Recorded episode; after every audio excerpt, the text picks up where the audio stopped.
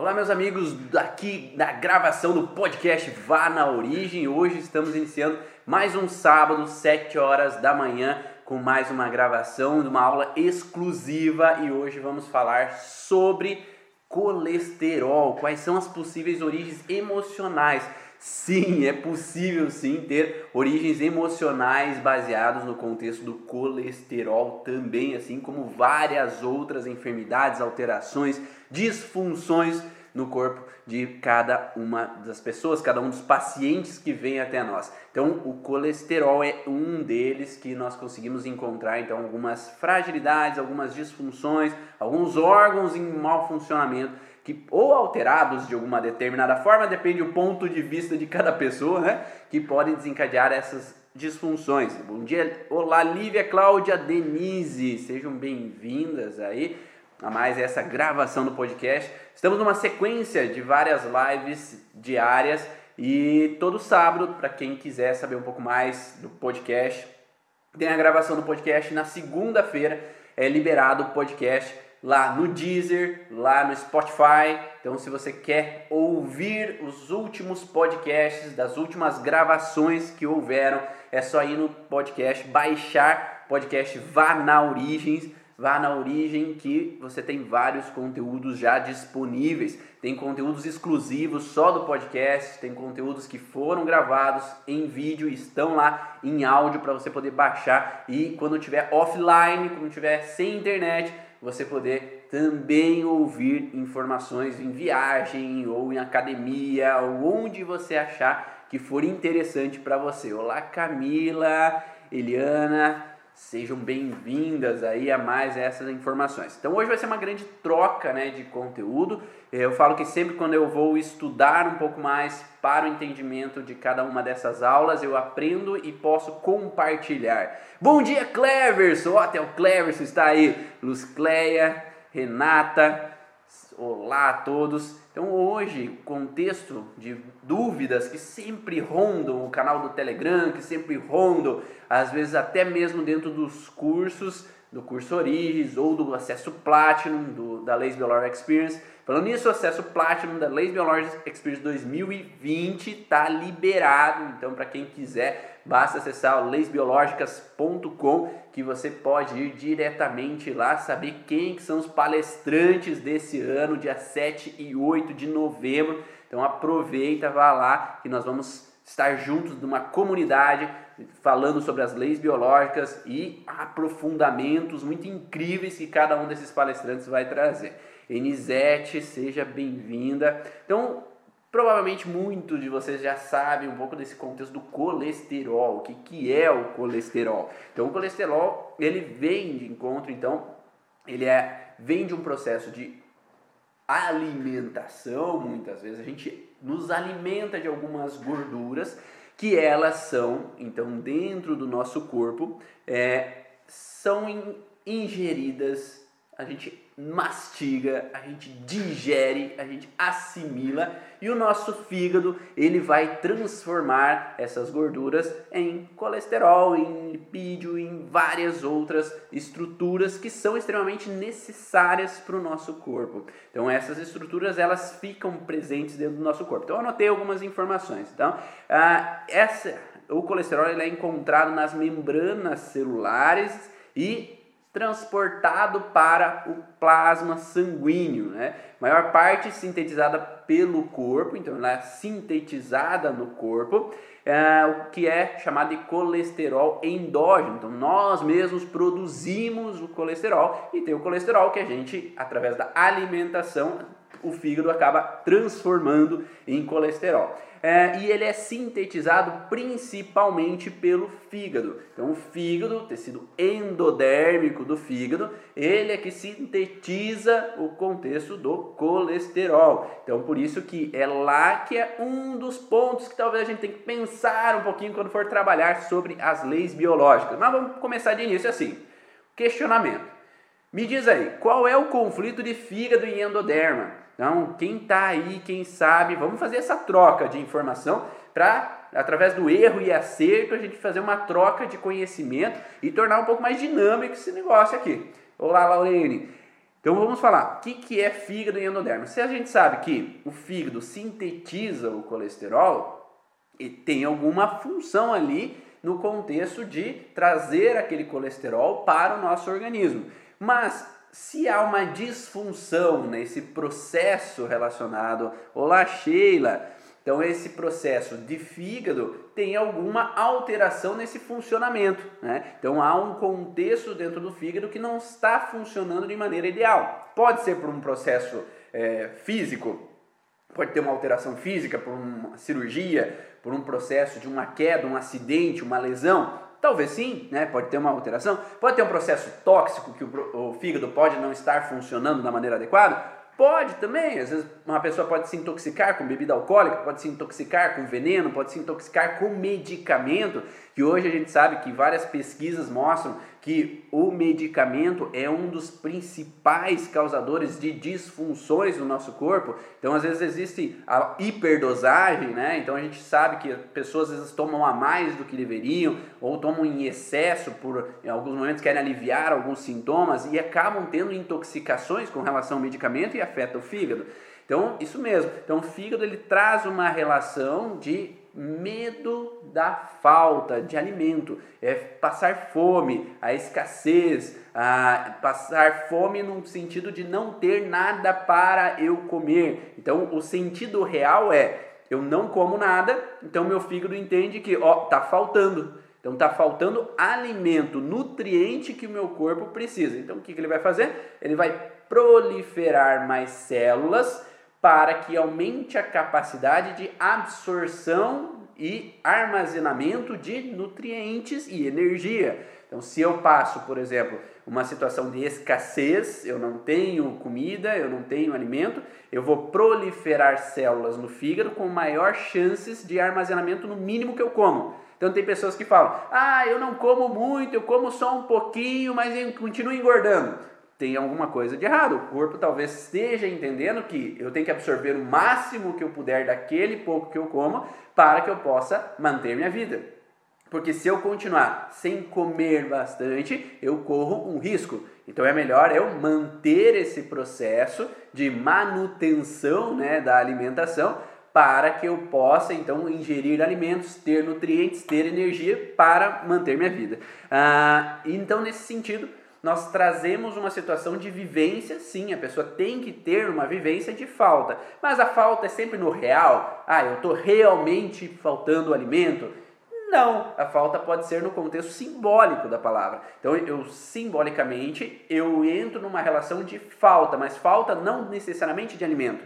Então, para mim, hoje o simbolismo do alimento é o dinheiro. Então, se eu tenho dinheiro, eu tenho como comprar comida e aí eu tenho então como manter a minha alimentação e ser saudável. Então, conseguir adquirir alimento. Então, nesse sentido, o dinheiro, a falta, o medo de faltar dinheiro pode induzir simbolicamente um sentido que vai faltar alimento. Então eu posso ter uma cascata de informação que vai me levar de novo à falta. Mas o cérebro pode também não entender a falta de alimento, falta de uma pessoa, falta uh, de fé, falta de justiça, falta, falta. Então, a princípio, as faltas podem trazer essa informação. E aí, então sempre, mas olha, sempre a pessoa que está vivendo essa proliferação, ela tem que passar por essa sensação. Então ela tem que passar por um contexto de perigo de falta para daí desencadear uma alteração em fígado, independente do tipo de falta que seja. Mas sim, é muito provável que houve uma história do transgeracional, da herança familiar, onde os familiares vieram da Itália para o Brasil e tiveram dificuldade em passar fome aqui no início, ou lá onde que estavam, estavam em meio à guerra e lá tiveram escassez e dificuldade com alimentação. Então houve um processo que trouxe uma informação que há um processo de escassez, há um processo de perigo de faltar, porque como meus antepassados viveram, o meu cérebro vai entender que eu tenho que estar sempre no controle, ter reservas de alimento. Sabe aquela pessoa que tem um, um, um armário lá, tem uma dispensa cheia de alimento? Eu tenho que ter uma reserva de alimento, ou fora ou dentro. Então eu tenho que guardar gordura, eu tenho que guardar, tenho que acumular, proliferar células no meu fígado endodérmico para que eu tenha maior capacidade de absorção de nutrientes nesse momento de falta. Então, a pessoa que tem uma proliferação, ela tem que ter na vida dela esse processo de aumento de células, sim, e por uma vivência dela. Tá? Então, seja real, simbólico ou imaginário, que eu fico imaginando que pode vir a acontecer, ou que os meus familiares, ontem eu atendi um, um homem nesse sentido, eu tenho uma preocupação que os meus familiares vão passar dificuldade. Então eu tenho que sempre trabalhar para ganhar mais dinheiro, para que não falte para meus filhos, para que não falte para os meus irmãos, para que eles não passem por uma dificuldade. Então eu tenho que dar suporte para não necessariamente faltar para mim, para faltar para os outros, tá? Então esse é o contexto de fígado em base, certo? Então pensando nisso, a gente sabe que não é por causa de falta que vai ter colesterol alto. Então, não necessariamente é esse sentido, tá? mas eu queria dar um início, porque se a gente sabe que fígado sintetiza, talvez tenha uma cascata de informações entre órgãos que estejam em correlação. Não é isso que se fala em geral nas leis biológicas, não é isso necessariamente que se fala em outras metodologias, mas para a gente racionalizar e pensar. Então, se há uma conjunção e ali sintetiza, talvez nós tenhamos também uma propensão a ter uma disfunção local. E é isso que eu quero trazer um pouco mais para vocês, tá? Então, nesse sentido, nós temos alguns profissionais que abordam algumas informações sobre o colesterol. Vamos iniciar num contexto, então, meio generalizado, que fala Christian Flechet. Depois a gente vai tentar pensar se isso faz sentido ou não. E é esse o meu objetivo aqui. É sempre, ó, fazer vocês pensarem. Então, pensar se faz sentido ou não com, com, o texto biológico, ou se faz sentido ou não com o teu paciente. Porque não adianta nada você assim, ah, aquilo é verdade, então aquela pessoa escreveu um livro, então é verdade, aquela pessoa escreveu um artigo, então isso é verdade. E não necessariamente, né? Então a gente precisa racionalizar e ter um senso crítico sobre a informação. Talvez tenham coisas que eu fale aqui que talvez não, daqui dois anos não vão fazer menor sentido para você. Então vai ter totalmente é, oposto de às vezes algum estudo que possa sair daqui dois, três anos. Então não quer dizer que eu tenho uma verdade absoluta também. Né? Então não, é, não quer dizer que o Hammer é uma verdade absoluta também, que às vezes ele pode ter trazido informações ali para ele, que talvez um dia não consista né, exatamente no, no padrão real da informação, não, não é necessariamente a verdade absoluta. Nós temos que sempre pesquisar no paciente para entender se aquele é um padrão consistente ou não, se faz sentido ou não. Faz sentido para vocês isso? Então, por isso que a gente sempre busca estudar, pesquisar, olhar artigos científicos para a gente associar as informações, tá? Então, o que, que o Christian Flechet coloca? Olha só, contexto do colesterol. Então, só conto comigo. Quero sair de estar só. Então, a sensação é que eu estou só, sem ninguém por mim. Eu só posso contar comigo mesmo porque eu sinto que as outras pessoas não me dão o suporte que eu espero. Mas tenho ferramentas para fazer tudo sozinho. Sabe aquela pessoa é, que ah, eu me sinto deixado, não tenho suporte quanto eu gostaria, mas bato no peito, eu vou, dou conta, não preciso de ninguém, eu não desabafo, eu não falo. Se eu estou sofrendo, se eu choro, choro escondido debaixo do chuveiro, que ninguém precisa saber que eu estou chorando. Então eu sinto sim a falta de um suporte, mas eu sei que eu só posso contar comigo mesmo. Porque eu não posso delegar função para outras pessoas, porque é eu comigo mesmo e eu tenho que dar conta do processo. Eu tenho que dar o suporte e usar das minhas próprias ferramentas para assumir o direcionamento profissional, direcionamento familiar, direcionamento de vários outros contextos. Então acaba entrando uma sensação que eu não consigo delegar função. Eu bato no peito e vem que eu dou conta, né? Então eu entro numa relação de dar o suporte e eu me viro e eu acabo não conseguindo delegar a função e tem que estar no controle da situação. Mas vamos depois entender um pouquinho por que, que o Christian Flechet fala isso, tá? Ele fala de maneira simbólica no processo, né? então ele coloca essa maneira simbólica para que a gente possa talvez racionalizar e entender algumas relações e a gente vai ver que talvez faça algum sentido essas informações. Os outros não me dão as ferramentas que eu preciso para que as coisas andem. Então é como se eu tenho que usar das minhas próprias ferramentas para fazer com que as coisas fluam, para que as coisas andem, para que as coisas aconteçam. Então, ó, coloca na tua cabeça aí, começa já a matutar. Então, só conto comigo, é, quero sair de estar sozinho, mas eu só posso contar comigo mesmo e eu tenho as ferramentas e eu tenho que seguir em frente e fazer tudo, tá? Então esse é um dos contextos. Mas toda pessoa que tem essa, essa personalidade tem colesterol alto, hum, não sei, né? Teríamos que fazer um estudo realmente, porque é isso que a gente está tentando buscar aqui, fazer uma grande comunidade para mais pessoas quererem buscar essas informações e fazer um estudo científico puro, né? De olhar ali, então, pessoa é assim, vamos ver se ela tem colesterol ou não alto. Então vamos analisar, fazer um estudo vinculado à percepção e à emoção para entender se isso bate com aquilo.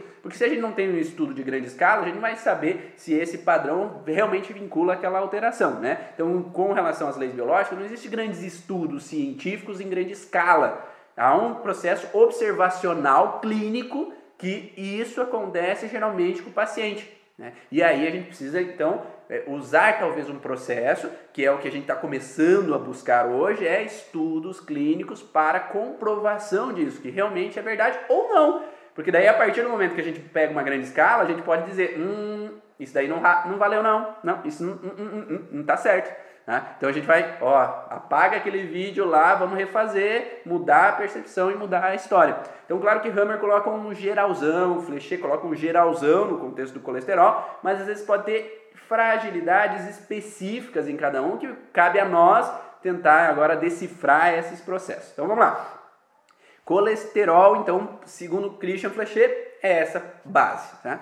Mas a gente sabe que existem vários padrões diferentes com relação à alteração vinculada ao colesterol. Então, para que, que o colesterol vai servir, por exemplo, com relação às artérias? Com relação às artérias, o que acontece? Acontece uma fragilidade, uma lesão na luz da artéria então há uma lesão específica em um local da artéria, seja artéria coronária, artéria é, abdominal, ar... aonde quer que seja, né? em alguma artéria existe uma lesão na artéria, e daí a gente pode pensar, ah, lesão por quê? Pode ser lesão tóxica, pode ser lesão física, então pode ter um acidente, ter uma lesão, pode ter às vezes uma intoxicação que teve uma lesão, pode ser um processo emocional. No contexto geralmente teórico médico, não existe o contexto tão falado do processo emocional. Mas nós sabemos aqui que existe também o processo de uma lesão que pode acontecer em determinado local, vindo de um processo emocional na artéria. Seja artéria ou veia que seja, mas pode existir uma lesão. Se fala sempre que existe uma lesão que através daquela lesão vai ter uma disfunção. Então, primeiro ponto, sempre que há colesterol alto é um problema? Então se fala e se sabe hoje que não. O problema está na lesão da artéria. Então, se há uma lesão, há acúmulo naquela artéria ou veia. Se não há lesão, indiferente se tem colesterol alto ou não, porque não há uma lesão local em alguma artéria ou veia que faça correr um acúmulo daquele processo do colesterol que vai provocar uma aterosclerose naquele local. Então o problema está na lesão local que vai fazer com que haja um acúmulo do colesterol que vai acumular gordura local e vai desencadear então uma aterosclerose, uma possível aterosclerose posteriormente. Né? Então nesse sentido é sempre o problema está na lesão. E o que, que causa uma lesão para uma artéria? Então a gente sabe que existem dois tecidos principais com relação ao contexto de artéria. Existe a artéria derivada de endoderma, não, né? De ectoderma ou de mesoderma. Diz aí você, né? De qual tecido pode ser derivado embriologicamente as artérias? Existem dois.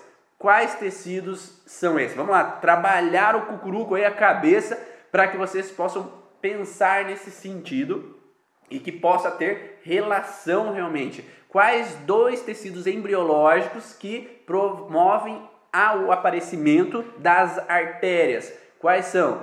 Fala aí que vocês estão estudando, hein? Quero saber essas informações. Então, nesse sentido, se a gente sabe que tem uma lesão na artéria. Qual mesoderma, Cláudia? Existe mesoderma antigo e novo. Se tem uma lesão na artéria, há uma necessidade de correção dessa artéria. Então, nesse sentido, há uma lesão que precisa ser corrigida. Né? Então, falaram aí íntima da artéria, ectoderma, mesoderma. Então, existem dois mesoderma. Olha lá, Yolanda! Perfeito! Mesoderma novo. Existem todas as artérias e veias periféricas derivam do mesoderma novo. E toda artéria e veias próximas ao coração, artérias coronárias, veias coronárias, todo que envolve o coração, ele tem relação com ectoderma. Então, por isso que tem contextos diferentes emocionais. Então, se nós sabemos que existe então uma lesão de artérias periféricas fragilizadas, qual é o contexto? Para que, que serve as artérias? Para levar o fluxo sanguíneo aos tecidos, para levar oxigênio, para levar nutriente, para levar todo o processo relacionado então ao contexto de nutrição e bom funcionamento de todos os órgãos e tecidos. Então vai ser necessário uma boa irrigação sanguínea.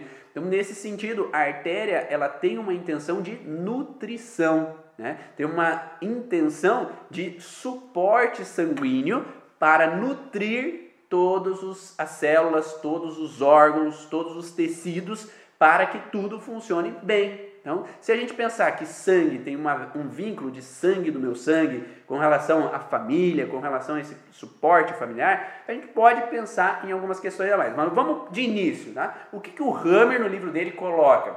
Que alterações de artérias vinculadas a mesoderma novo tem a ver com autodesvalorização de, mim, de si, então tem uma autodesvalorização de si por um contexto de incapacidade. Então é como se eu não fosse capaz o suficiente ou me sentisse impotente de realizar uma situação. Então eu me autodesvalorizo pela minha incapacidade de realizar. Então uma leve autodesvalorização quanto mais interno no corpo, quanto mais profundo, como o osso, a medula, é uma grande autodesvalorização. Mas isso às vezes não diz muito pra gente, né? Então ele fala, tem uma autodesvalorização vinculada ao local específico. Então, se a gente pensar em uma autodesvalorização, ah, eu me senti incapaz de exercer uma função com relação ao meu braço, eu senti uma incapacidade em exercer uma função intelectual, eu senti uma incapacidade em tomar uma direção com relação a membros inferiores. Então, poderíamos pensar nesse contexto, tá? Mas quando nós vamos um pouco mais a fundo, olha, Luiz Felipe, ele coloca assim: não me sentir apto em relação a vínculo com os outros então seria um vínculo com os outros que onde eu me sinto incapaz, um inapto ou autodesvalorizado no contexto desse vínculo a outras pessoas, vinculado ao local específico. Então se é uma artéria de braço, se é uma artéria de perna, se é uma artéria em, em diferentes regiões, a gente vai pensar na função daquele local específico. Então traríamos uma relação nesse sentido. Então, esse é o intuito, o intuito, então. Se nós pensarmos que existe uma lesão em artéria, a gente tem que pensar que aquela lesão vem de um processo de disfunção. Se a gente está em mesoderma novo e essas artérias periféricas entram em disfunção, ela traz uma sensação de fase ativa de estresse. Mesoderma novo faz o quê? Pensa aí. Mesoderma novo, ectoderma em fase ativa de estresse, ela desencadeia o que na fase ativa? Né? Então temos um processo natural ali, normotonia, passa por um estresse. Um estresse que nós podemos pensar assim, a ah, minha artéria ela tem função de nutrir, ela tem função de incapacidade em levar nutrientes e restabelecer um vínculo com talvez o meu clã, com os outros, com as pessoas próximas a mim. Então, se eu vivo uma fase ativa de estresse, eu tenho uma necrose tecidual. Muito bem, pessoal. Renata, Denise, Cláudia, Dani. Então, essa necrose tecidual é o que? É aquela lesão, não é? Laurene, Lívia. Então, aquela lesão que se fala na medicina, Cláudia, muito bem. Então, nessa necrose tecidual que acontece em fase ativa de estresse, é o que a medicina fala: ó, tem uma lesão naquela artéria. Então, quando eu sinto uma incapacidade de nutrir, de dar sustento, de proteger, de dar suporte aos outros, eu entro numa necrose tecidual daquela região específica da artéria. Então vamos dizer, eu me senti incapaz de me deslocar até a minha filha, me deslocar até meu pai, porque ele estava com dificuldade que eu queria suprir, nutrir, cuidar. Eu posso ter uma fragilidade em artérias relacionadas à minha panturrilha, por exemplo, porque as pernas servem para o deslocamento. Então a gente poderia pensar sobre esse assunto. Né? Então eu tenho que me deslocar até lá ou se é dos membros superiores, eu posso entrar numa sensação de incapacidade e impotência em nutrir e dar suporte, sustentação, levar a, a nutrição, a, adequado suporte para os meus que eu quero cuidar. Então, por exemplo, poderíamos pensar nesse sentido. Então, é essa associação que a gente vai ter que fazer. Né? Então, artérias têm esse vínculo, mas se eu me sinto frustrado pela incapacidade de exercer essa função, eu vou ter uma necrose tecidual em fase ativa de estresse. Né? Então, essa necrose serve para quê? Porque se eu estou me sentindo incapacitado de exercer, então, o processo de nutrir, o meu cérebro entende que eu tenho que aumentar a luz do vaso para que eu possa aumentar o meu fluxo sanguíneo para levar mais oxigênio, mais nutriente àquela pessoa ou àquela região específica do corpo. Então, por isso que aumenta-se a necrose para aumentar a luz do vaso local. Então, esse é o sentido biológico. Então, tem uma função de aumentar o espaço. Tá? Mas o que, que acontece? Se eu estou em fase de estresse, geralmente não há alteração, não há sintoma. Entretanto, a gente pode pensar o seguinte: se há uma necrose tecidual, para onde está indo esse tecido? Esse tecido está indo para onde? Né? Esse tecido está sendo degradado, está sendo levado para algum lugar. Poderíamos pensar, olha só, se a gente sabe que o LDL ele tem a função de levar do fígado para o, os vasos o, o contexto do colesterol, se não está indo para os vasos, porque tem uma necrose, mas o tecido está voltando, poderíamos pensar que há uma degradação da luz do vaso e o HDL, que é o que leva do vaso para o fígado, o colesterol, ele esteja talvez mais alto. É uma possibilidade, tá? Então nós podemos pensar que há uma degradação, que o tecido da luz do vaso está degradando e está sendo levado para algum lugar. Está sendo retirado daquela região. Há uma necrose tecidual ali local. Né? É uma possibilidade, mas mais forte talvez venha depois. Mas eu vivi esse estresse e agora eu saí do estresse. E quando a gente sai do estresse com relação à luz do vaso ali, o que, que acontece?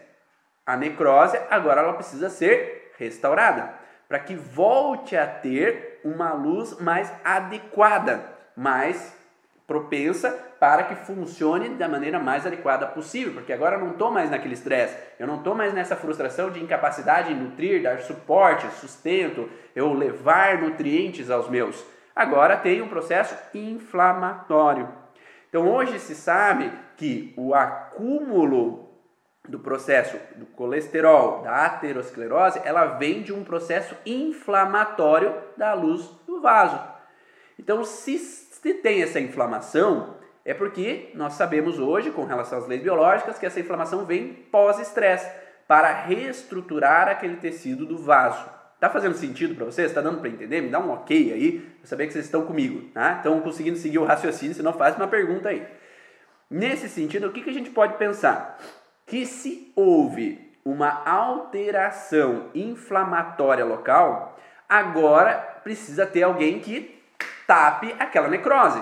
Então teve um buraco, teve uma ulceração no vaso e tem necessidade de tamponar aquele espaço que foi furado, né? aquele espaço que foi necrosado. Então o que, que o cérebro fala? Ó, oh, manda para lá, gente, manda para lá o cimento para fechar aquele buraco. E quem que é o cimento? É o colesterol. Então, nesse momento que tem essa lesão local, já vou falar, Cláudia, quando tem essa lesão local, surge a necessidade de sair mais colesterol do fígado, ir para os vasos para tamponar ou estabelecer aquele fechamento daquela necrose em vaso. Então, isso pensando sobre as leis biológicas, ok? Então, vamos pensar na associação do que é falado na medicina com as leis biológicas. Se isso é uma verdade ou não, a gente vai ter que verificar isso, tá? Mas vamos pensar nesse sentido. Sabendo que o LDL, o LDL, ele tem a função de levar o colesterol do fígado para o vaso, então o LDL tem essa função. Quando tem aumento de LDL é porque está saindo mais do, do fígado e indo para os vasos, tá? Então, baixa densidade, tá? Lipoproteína de baixa densidade. Está levando mais colesterol do fígado para o vaso. Por que que está levando mais do fígado para o vaso? Porque precisa, o cérebro falou, ó, oh, precisa de cimento lá, leva cimento para lá. Então, o que, que o, o, o S de obra vai falar? Leva cimento lá, pedreiro. Então, o pedreiro vai lá no fígado e carrega o cimento até onde? Ele precisa fechar um buraco. E aonde que está o buraco? Está no vaso. Então o pedreiro vai lá, o LDL, pega o cimento do fígado e leva para o vaso. Então o aumento de LDL a gente pode pensar assim: por que, que eles falam que LDL é ruim? Porque eles têm mais quantidade de LDL no sangue quando tem mais necessidade de levar do fígado o colesterol para o vaso. Então há um processo inflamatório. Então a gente sabe que se LDL está alto é porque tem um processo inflamatório em geral que o corpo falou para ele: coloca mais pedreiro na obra para levar o cimento até a região do vaso. Então, se tem LDL aumentado no sangue, significa que tem mais necessidade de sair do fígado para o vaso o colesterol. Tá dando para entender essa relação? Se tem esse aumento de LDL, provavelmente Tá? Vamos pensando aqui. Tá? Provavelmente tem essa necessidade de saída então do fígado, desse lipoproteína de baixa densidade, levar o colesterol para a região do vaso em si, para que ele seja então cimentado e melhore aquela região. Só que qual que é o processo inicial? O corpo nem, não necessariamente vai cimentar retinho, né? O pedreiro não faz o quê? Ele joga cimento lá na parede, ela fica às vezes até um pouco aumentada, né? É, fica aumentada aquele, aquele cimento e depois ele vai dar uma lustrada, digamos assim, ele vai dar uma passada para tirar o excesso. Então vai ser jogado colesterol naquela parede do vaso para melhorar aquele funcionamento. Então nesse sentido, surge então o aumento às vezes, então acaba tendo mais quantidade de cimento colocado. Então colesterol às vezes é colocado a mais naquela região na fase PCL, pós-estresse. Então na fase pós-estresse, fase inflamatória, fase proliferação tecidual, aumento da deposição de, de colesterol local, que vai fazer com que surja então o que é chamado de aterosclerose. Tá? Então, aumento do tecido da placa de, ateroscle... Oh, placa de aterosclerose, que vai ter então aumento de colesterol local. Tá? Então, por isso que se fala que o aumento de colesterol no sangue pode tamponar a artéria e causar um risco de não irrigação para alguns órgãos específicos, tecidos específicos. Claro que hoje se sabe que quando tem esse processo, surge às vezes vasos colaterais que às vezes suprem essa irrigação. Tá? Mas vamos pensar primeiro passo a passo. Nesse sentido, com esse aumento de vasos, aumento de proliferação, aumento de acúmulo no tecido ali do vaso, surge então a aterosclerose. É esse aumento de colocar o cimento ali naquele local. Quando temos a capacidade de readequar aquele tecido, aquele tecido, então, aquela placa de, atero, de ateroma, né, como diz a Denise aí, então aquela placa de ateroma, ela vai estar acumulada e se a gente consegue entrar numa fase cicatricial adequada, as substâncias necessárias ou os micro-organismos necessários que vão readequar e passar a massa ali para que fique adequado àquele tecido, vai funcionar bem e vai voltar à normalidade. Se não temos micro-organismo ou se a pessoa fica em PCL em balanço, ela entra no estresse, sai de estresse, entra no estresse, sai de estresse, entra no estresse, sai de estresse, vai continuar proliferando tecido e jogando mais tecido. E aí vai surgir um processo onde vai perder a elasticidade ou vai acumular mais placa e vai poder tamponar aquela artéria. Né? Então a gente pode pensar nesse sentido. Se um paciente fica na fase PCL em balanço, ele pode chegar ao momento que desencadeia uma arteriosclerose, que seria então é, o endurecimento e uma perda de elasticidade daquele vaso. Então, quando nós falamos de vasos periféricos, nós estamos pensando então nesse contexto de nutrir, né? Então, os vasos vão levar a nutrição para que aquela região então consiga nutrir melhor aquele tecido. Ah, nós falamos antes, eh, Carmino, eh, o contexto das artérias ela tem dois tecidos, o mesoderma novo, que é o tecido das artérias e veias periféricas, e o, meso, e o ectoderma, que é as artérias e veias mais proximais à região cardíaca, como a região relacionada então às coronárias, que eu já vou falar sobre isso. Tá? Então, nesse sentido, nós falamos então das artérias e veias periféricas, que trazem essa sensação de nutrição. Então, aquela, eu poderia pensar naquela pessoa assim, que ela sente sempre responsável em nutrir a família, que ela está sempre responsável em cuidar dos outros, está sempre responsável em dar nutrição, dar cuidados, dar suporte. E claro que a gente sabe que existem vários órgãos nesse sentido, pode ser uma incapacidade músculo-esquelética, se ela pega mais na nutrição, talvez poderíamos pensar em artérias ou a glândula mamária, que eu posso às vezes nutrir com a glândula mamária. Então teríamos que relacionar qual é a precisão. Talvez tenha algum detalhe a mais nesse princípio, mas que por hora não é tão falado no contexto das leis biológicas. Então, mas nesse sentido se fala em geral de que artérias têm a função de nutrição, de dar suporte, dar sustento aos meus. Então eu atendi vários homens, por exemplo, que entram nessa relação onde eles se sentem incapazes de nutrir a família, porque lá na infância, aos 8 anos de idade, eu comecei a trabalhar porque meu pai saiu de casa, meu pai entrou na falência, ou porque é, meu pai faleceu, e aí eu senti responsável pelos irmãos, eu me senti que eu tenho que dar conta, eu tenho que batalhar para nutrir todo mundo, mas quando eu tenho uma crise, por exemplo, hoje nós estamos vivendo às vezes uma época de às vezes, dificuldade, uma época de crise, então eu posso ter o medo de não ser capaz de nutrir os meus. Então eu vou ter uma fase ativa de estresse, eu vou ter uma necrose tecidual.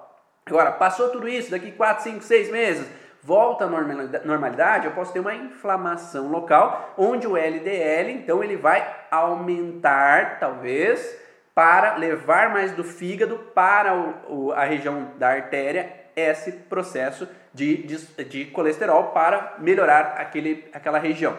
Agora, se a gente pensar que aquele tecido em excesso agora não é preciso mais, a gente precisa trazer ele de volta para o fígado, né? para daí ser eliminado aquilo que não é mais necessário.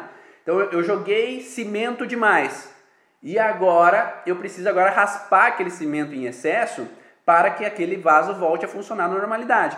Então eu passei por essa fase de estresse, agora o HDL, que é que serve para levar do vaso para o fígado, ele vai ter uma função maior. Então eu vou ter que ter mais HDL agora para levar o lipídio e o colesterol do vaso para o fígado, para agora ser eliminado, tá? para ser evacuado. Então, nesse sentido, talvez a gente poderia pensar que o HDL estaria funcionando, podemos pensar, tá? Não é um decreto que eu estou fazendo, falando aqui. Nós estamos pensando e racionalizando nas possibilidades com contexto emocional. Poderíamos pensar que o HDL estaria então agora funcionando de levar de volta o colesterol. Então essa é, lipoproteína vai levar de volta o colesterol para o fígado. Então poderíamos pensar que na fase pós-estresse o LDL poderia estar aumentado, e o HDL, na fase de cicatrização, poderia estar aumentado. Tá? E poderíamos ter mudanças que, às vezes, alguma região o HDL está funcionando mais e em outra região o LDL está funcionando mais. Porque não é porque a gente vive uma fase PCL que não pode viver uma fase cicatricial em outro lugar. Ou não é porque tem uma fase ativa que não pode ter uma fase PCL em outro tecido. Então, dependendo dos tecidos, às vezes a gente pode ter uma relação. Então, onde, por exemplo, um homem casado, uma mulher casada, se sente na responsabilidade de nutrir os filhos, a esposa e tudo mais. Agora, eu separo, agora eu saio do estresse de me nutrir na minha esposa, mas eu me preocupo apenas com meus filhos. Então eu posso relaxar de um e manter o estresse em outro. Ou eu sinto que é, eu tenho que nutrir a profissão porque eu trabalho, eu sou funcionário eu tenho que dar conta daquele trabalho. E agora eu sinto que eu saí daquele trabalho. Então eu posso, já não aguentava mais, agora eu posso fazer algo por mim. Então eu saio daquele estresse de nutrir aquela empresa para agora só, ih, agora eu estou desempregado, eu tenho que nutrir meus filhos só. Então eu entro numa preocupação de um e no pós-estresse de outra. Então é possível a gente ter associado dois, um estresse e outro PCL ao mesmo tempo. Então é possível sim. Agora, entendendo isso, nós sabemos que as veias, elas têm a intenção de levar a sujeira embora. Então, às vezes vão levar tudo que há de resquício, tudo que não foi interessante ou que as células usarem agora não precisa mais, de volta para eliminar. Né? Então eu, eu libero o dióxido de carbono, eu libero é, todos os tecidos que não, não são necessários, vou lá para o rim e elimino, às vezes, na urina, todo o processo que é indesejado. Então, às vezes, a gente poderia pensar, que segundo o Hammer coloca também, de é uma autodesvalorização local, né? e o Luiz Felipe, não me sentir apto na relação aos vínculos com os outros, é o mesmo processo que as artérias, mas se a gente tem uma especificidade na veia, nós temos uma sensação de eliminação. Então poderíamos pensar, segundo Corbel, que não, não me sinto apto ou capaz de eliminar algo ou é, evacuar algo de ruim dos meus laços consanguíneos. Então eu tenho uma dificuldade em eliminar algo ou fazer com que algo saia ou que saia da minha casa algum processo que está me incomodando ou que tem algo dentro das minhas redondezas que me incomoda eu não posso evacuar, eliminar algo que pode entrar talvez no contexto de sujo, algo impuro, algo desagradável, né, que eu possa às vezes purificar a minha família de algo que eu vejo como uma situação de alguém que entra para homossexualidade e eu não aceito, a minha filha está namorando com um parceiro que eu não concordo, então é algo que eu não consigo evacuar, eliminar, talvez do meu laço consanguíneo, que eu acho impuro ou desagradável ou que incomode de alguma forma. Deu para entender essa relação? Então, fase ativa de estresse, necrose, fase pós-estresse, inflamação, LDL vai liberar, eh, eh, liberar o colesterol para a região do vaso. O vaso, então, inflamado, vai ser agora que estava necrosado na fase ativa, vai ter que ser tamponado e esse pode ter um acúmulo, então, naquele local.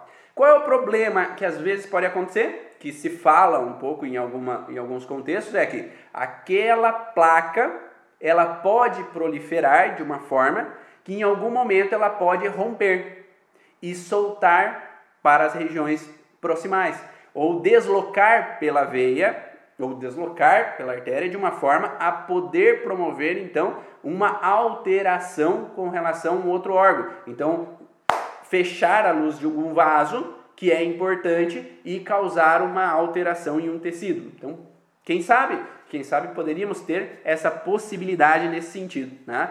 Ah, tive um pote com esse caso ao ponto de passar por um CRV ponte de safena e uma mamária. A história da vida dele foi exatamente essa: assumir a família do pai, cuidando dos irmãos no lugar do pai.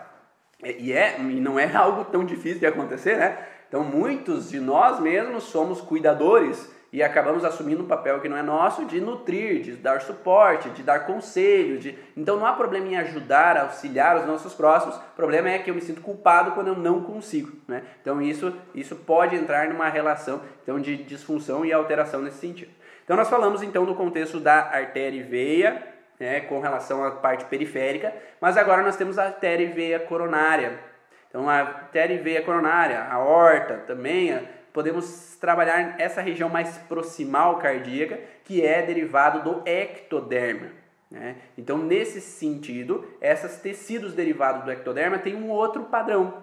Então, nós estamos numa zona territorial, hormônio dependente, né? que vai fazer com que os conflitos estejam relacionados à perda de território, eu perder o que é meu, e me tomaram o que é meu. Então, basicamente, vamos colocar no geral, né, as, as carótidas também, né, estão nessa relação com uma pequena, altera, pequena alteração na conotação. Tá? Então, a artéria e a veia coronária teriam uma relação de perda territorial, de perder o que é meu, as carótidas têm essa relação de perda territorial, mas com um vínculo relacionado a não ser capaz de achar uma solução intelectual para resolver aquele problema.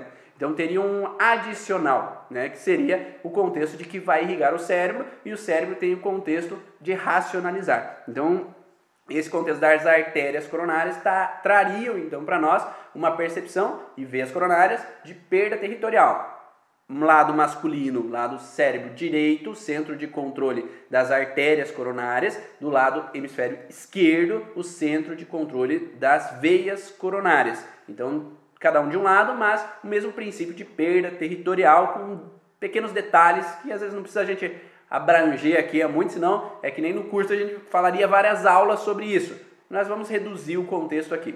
Então, pensando nesse sentido, a gente olharia para um contexto de que há uma perda territorial que, em fase ativa, da mesma forma que o mesoderma novo, há uma necrose tecidual em fase ativa de estresse da artéria ou veia coronária, ou da, da artéria ou veia é, da carótida, né, na artéria carótida. Então poderíamos ter uma relação de disfunção e necrose tecidual. Mas nessa fase ativa não há uma disfunção, não há uma dor, um sintoma, uma alteração em si na fase ativa. É um contexto de perda territorial, com aumento à luz do vaso para irrigar mais forte aquele tecido ou eliminar mais facilmente aquele tecido que é que é da veia, né, que vem com uma alteração ou que já não é mais necessário para o tecido, para que seja eliminado mais rapidamente, para que agora eu consiga tomar de volta o meu território.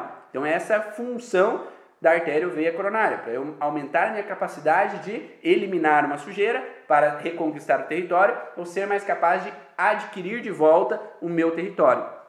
E quando eu vivo essa sensação, tem uma necrose tecidual. Agora eu saí desse estresse, vai ter então a inflamação e o LDL vai trazer então de novo o colesterol para o local para então ali tamponar, para melhorar a, a, o vaso ali, né? Então para que aquele vaso tenha uma melhor irrigação, melhor funcionamento, volta ao funcionamento normal. Só que se é feito exames nesse momento que está tendo essa proliferação, vai aparecer um tamponamento muitas vezes, porque há um acúmulo. E principalmente se essa pessoa fica recidivando esse processo de fase ativa PCL, fase ativa PCL. Então vai aumentando a quantidade da placa de ateroma naquela região da coronária. Então por isso que vai ter uma diminuição da luz do vaso naquele momento, mas muitos profissionais da cardiologia já falam que quando é feita cirurgia já tem vasos que são colaterais que suprem aquele vaso que está alterado. Então não é visto como um grande problema hoje em dia. Tá? Então eles entendem que o colesterol alto no sangue é visto por muitos como um problema, mas não é ele o exato problema. Então, o colesterol alto não é o problema em si. O problema é, é viver isso no processo de relação a visualizar aquilo como legal ou não, porque ele desencadeia doenças posteriormente. Então não há uma comprovação. Então por isso que se fala que estudos científicos não mostram que colesterol alto tem propensão a ter um aumento da, do problema de doenças. É, há uma ideia que pode acontecer, mas não há nos estudos em si uma comprovação. Então, quanto mais colesterol alto, mais infarto. Não há isso. Há uma sugestão de que pode acontecer esse processo. Mas já tem vários estudos falando que não, um não tem, não tem direcionamento já relacionado ao outro, né? então não há confirmação. E se fala também que o contexto da estatina, né, ela não comprova também que o que, que a estatina comprova? Que baixa o hormônio, baixa o colesterol. Sim, tomar estatina baixa o colesterol. Mas não se tem comprovação de que o uso da estatina diminui a quantidade de infartos do miocárdio. Então, essa comprovação não existe. Então, se há sim uma alteração com relação à baixa do colesterol. Então vocês podem ver isso em estudos científicos e duas pessoas que talvez vocês possam seguir que falam muito de pesquisa baseada em evidência é Vitor Sorrentino tá? e, e o Rodrigo Poleso, que são dois profissionais que falam bastante na internet e eles buscam pesquisas científicas e mostram ali, ó, essa pesquisa científica mostra ó, que não há comprovação. Então dá uma pesquisada lá, vai ver esses caras aí, eles mostram é, pesquisas atuais. Eu estava olhando ontem e ele estava mostrando uma pesquisa de 2020 ali, falando exatamente desse contexto, que não há comprovação de que a estatina vai diminuir a propensão de infarto. A única comprovação é que ela reduz o colesterol mas hoje não se sabe se o colesterol está realmente influenciando o contexto dos infartos. Porque isso, às vezes, tem pessoas que têm infarto e não têm alteração com relação a uma aterosclerose, por exemplo. Tá? Então não há uma comprovação científica em larga escala. Então por isso que temos que dar uma olhada um pouco mais se é ou não é. Né? Então o que nós estamos falando é, quando o paciente chega com colesterol alto, o que, que pode acontecer? Ah, pode acontecer isso. Agora, o colesterol causou o infarto? Daí eu já não sei. Né? Então, porque não existe comprovação científica e a gente não pode usar, quando a gente estuda as leis biológicas, se o paciente teve infarto, ah, não, foi esse contexto. Não, a gente tem que estudar baseado nas leis biológicas e analisar o sentido, se faz sentido ou não para o paciente. Tá? Agora, pode acontecer? Não sei. Vamos olhar no paciente, tá? vamos pesquisar e é isso que é o mais importante, a gente olhar e analisar e não às vezes declarar algo como isso é verdadeiro ou aquilo é verdadeiro, mas nós sabermos os dois lados da moeda, sabermos as, todas as possibilidades para daí analisar no paciente o que faz sentido e o que não faz sentido, ok? Ficou claro essas informações? Tá? Então, outro contexto ah, que que eu coloquei aqui também, que eu encontrei algumas informações, que o colesterol ele também é a base né, da formação, né? então ele é a base ou precursor dos hormônios femininos e masculinos, base do precursora da testosterona. Então, se o colesterol é a base da testosterona, eu fico pensando se não existe também talvez uma possibilidade de que se o colesterol está baixo, se a testosterona não baixa também. Ou se a testosterona está baixa, não tem a necessidade, o cérebro não manda o um aviso assim, ó, oh, colesterol ajuda lá a aumentar a testosterona. Então ele começa a proliferar mais testosterona, mais colesterol, jogar mais colesterol no sangue para aumentar talvez o libido, aumentar a testosterona, a produção da testosterona. Então hoje tem alguns estudos que mostram a possibilidade de ter uma junção desse contexto. Então nesse sentido a gente pode pensar talvez que se um paciente tem uma alteração com relação a testículo, ou uma paciente um ovário, e há uma baixa da produção da testosterona, estrógeno, podemos falhou aí, Dani? Tava onde? Então, né? Vamos voltar. Hoje algumas pessoas falam e mostram que um dos precursores da testosterona, ela é o colesterol. Então, se um dos precursores da testosterona é talvez o colesterol, se isso é falado muito na psiconeuroimunologia, tá? Então, se a testosterona ela tem um precursor como colesterol, se a testosterona está baixa, talvez o cérebro manda um aviso: ó, oh, aumenta a liberação de colesterol, porque aumentando o colesterol, talvez aumente a produção de testosterona. Então nós poderíamos pensar que existe o contexto associado também. Que talvez exista não só um colesterol, que vocês sabem que não é só um, existe o colesterol vinculado aos vasos, e existe talvez um colesterol que dá o start, um precursor da, do libido, da testosterona, do, do estrógeno. Né? Ah, e aí podemos pensar que sim, Sheila. Talvez podemos pensar que se a estatina, que é um anti-inflamatório, então se fala hoje que a, função da estatina no contexto ali da lesão inflamatória no vaso, ele serve como anti-inflamatório e não como diminuidor do colesterol. Ele trabalha no processo anti-inflamatório principalmente, essa é a função principal. Agora, se tem uma estatina, vai diminuir o colesterol no sangue. Diminuindo o colesterol, poderíamos pensar que poderia manter essa diminuição do libido também. Claro que nós temos que ter em mente que para algumas pessoas é necessário a estatina, para algumas pessoas é importante a estatina, mas talvez nem todas. Tá? Então por isso que o médico ele, ele, é o melhor para que vá avaliar o que é importante para o paciente ou não. Tá? Então é ele que vai poder dar o medicamento que se encara como real ou não real para aquele paciente. Mas a gente poderia pensar que pacientes que vêm há muito tempo com estatina poderiam ter baixo libido também. Então, um contexto mais químico e não necessariamente de conflito. Mas, se o paciente vem antes com baixa libido e isso fez com que aumentasse o colesterol, talvez não tenha uma lesão em vasos, mas sim talvez uma alteração com relação ao testículo e ovário e mesoderma novo, que diminui talvez a produção, ou na glândula suprarrenal, que também é responsável por produzir a testosterona. E aí a gente tem que olhar também esses órgãos. Porque se esses órgãos estão produzindo menos testosterona, o cérebro vai dizer, ó, fase ativa de estresse, baixa testosterona. Baixou testosterona, ou vai lá, produz mais ali o precursor da testosterona para que talvez equilibre um pouco mais essa testosterona. Então vai ter talvez um processo compensatório, que aí a causa não é o colesterol. Colesterol está alto para como um sintoma, para aliviar uma outra questão que está por base, que é a causa.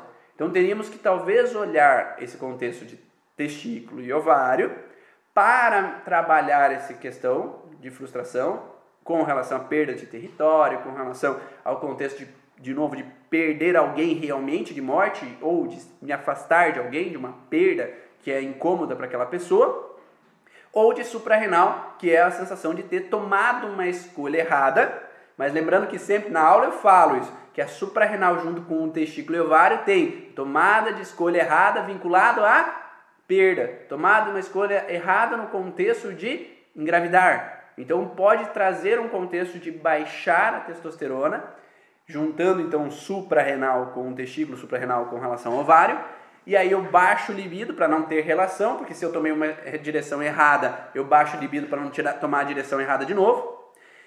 E aí, baixando às vezes a testosterona, o estrógeno, o colesterol pode aumentar para tentar produzir um pouco mais de testosterona, e ainda mais se está numa fase PCL em balanço há muito tempo.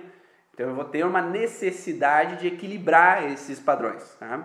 E aí, talvez podemos pensar que também em alguns casos a testosterona baixa pode fazer com que aumente o colesterol. Então essas questões que eu queria colocar para vocês de possibilidades, talvez que a gente pode analisar na clínica, quando o paciente chega e ele tem um diagnóstico de colesterol alto. Poderíamos sim. Daí agora por base do Christian Flechet, que eu me sinto só comigo mesmo e eu não tenho pessoas que me deem um suporte ou me auxiliem da forma que eu gostaria. Então o que, que isso representa? É a sensação que eu tenho que me fazer de forte, porque eu tenho que nutrir os meus, porque se eu me fazer de fraco, todo mundo vai por água abaixo, vai desmoronar a família. Então eu tenho que ser forte, eu não tenho ninguém por mim, eu tenho que dar conta e eu tenho que suprir, nutrir ou eliminar todo o problema que acontece na família para que todo mundo fique bem. Ou tem que cuidar do meu território familiar, eu tenho que suprir o meu território familiar e fazer com que as coisas andem, deslande e as coisas fluam. Tá? Então essas informações eu queria deixar para vocês aqui hoje. Espero que tenham gostado de cada aula. Espero que caiam mais fichas aí para vocês. É, para quem quiser assistir, vai estar tá na íntegra no podcast, vá na origem no Spotify ou lá no Deezer. Segunda-feira o Cleverson vai publicar lá para vocês, para vocês poderem baixar, ouvir, ver, rever quantas vezes quiser para utilizar o teu paciente. Mas de novo, não coloque isso como uma verdade absoluta. Coloque na cabeça e vai testar no teu paciente, ver se faz sentido ou não, tá? E aí se o paciente tem uma grande alteração, sempre anda em conjunção com um trabalho médico, né? Porque nós não temos todo o processo às vezes de resolver. Podemos ajudar? Podemos ajudar a resolver, aliviar muito, mas sempre haja com um processo então de auxílio, né, com relação à integração de terapias, integração de técnicas, integração profissional, porque a gente vai auxiliar um ao outro para que o resultado saia mais rápido possível. Se tem um paciente com grande dosagem, você não vai falar tira a estatina. Não, né? Porque você não é. Talvez se você não for médico, você não pode tirar um medicamento que o médico deu. Então isso é, é conta em risco isso é um perigo, porque se o paciente passa por um risco é um problema que é grave. Então não tire, mas ajude o teu paciente a sair o quanto antes para que ele possa tirar daí a estatina e ele não precisar usar aquele medicamento pro resto da vida, ok? Então compartilha aí com as pessoas que você gosta, pega o aviãozinho, para quem está no YouTube, aí assina o canal e clica no sininho aí para você ser avisado cada vez que aparecer no YouTube aí as informações. Um grande abraço, te vejo na próxima. Tchau.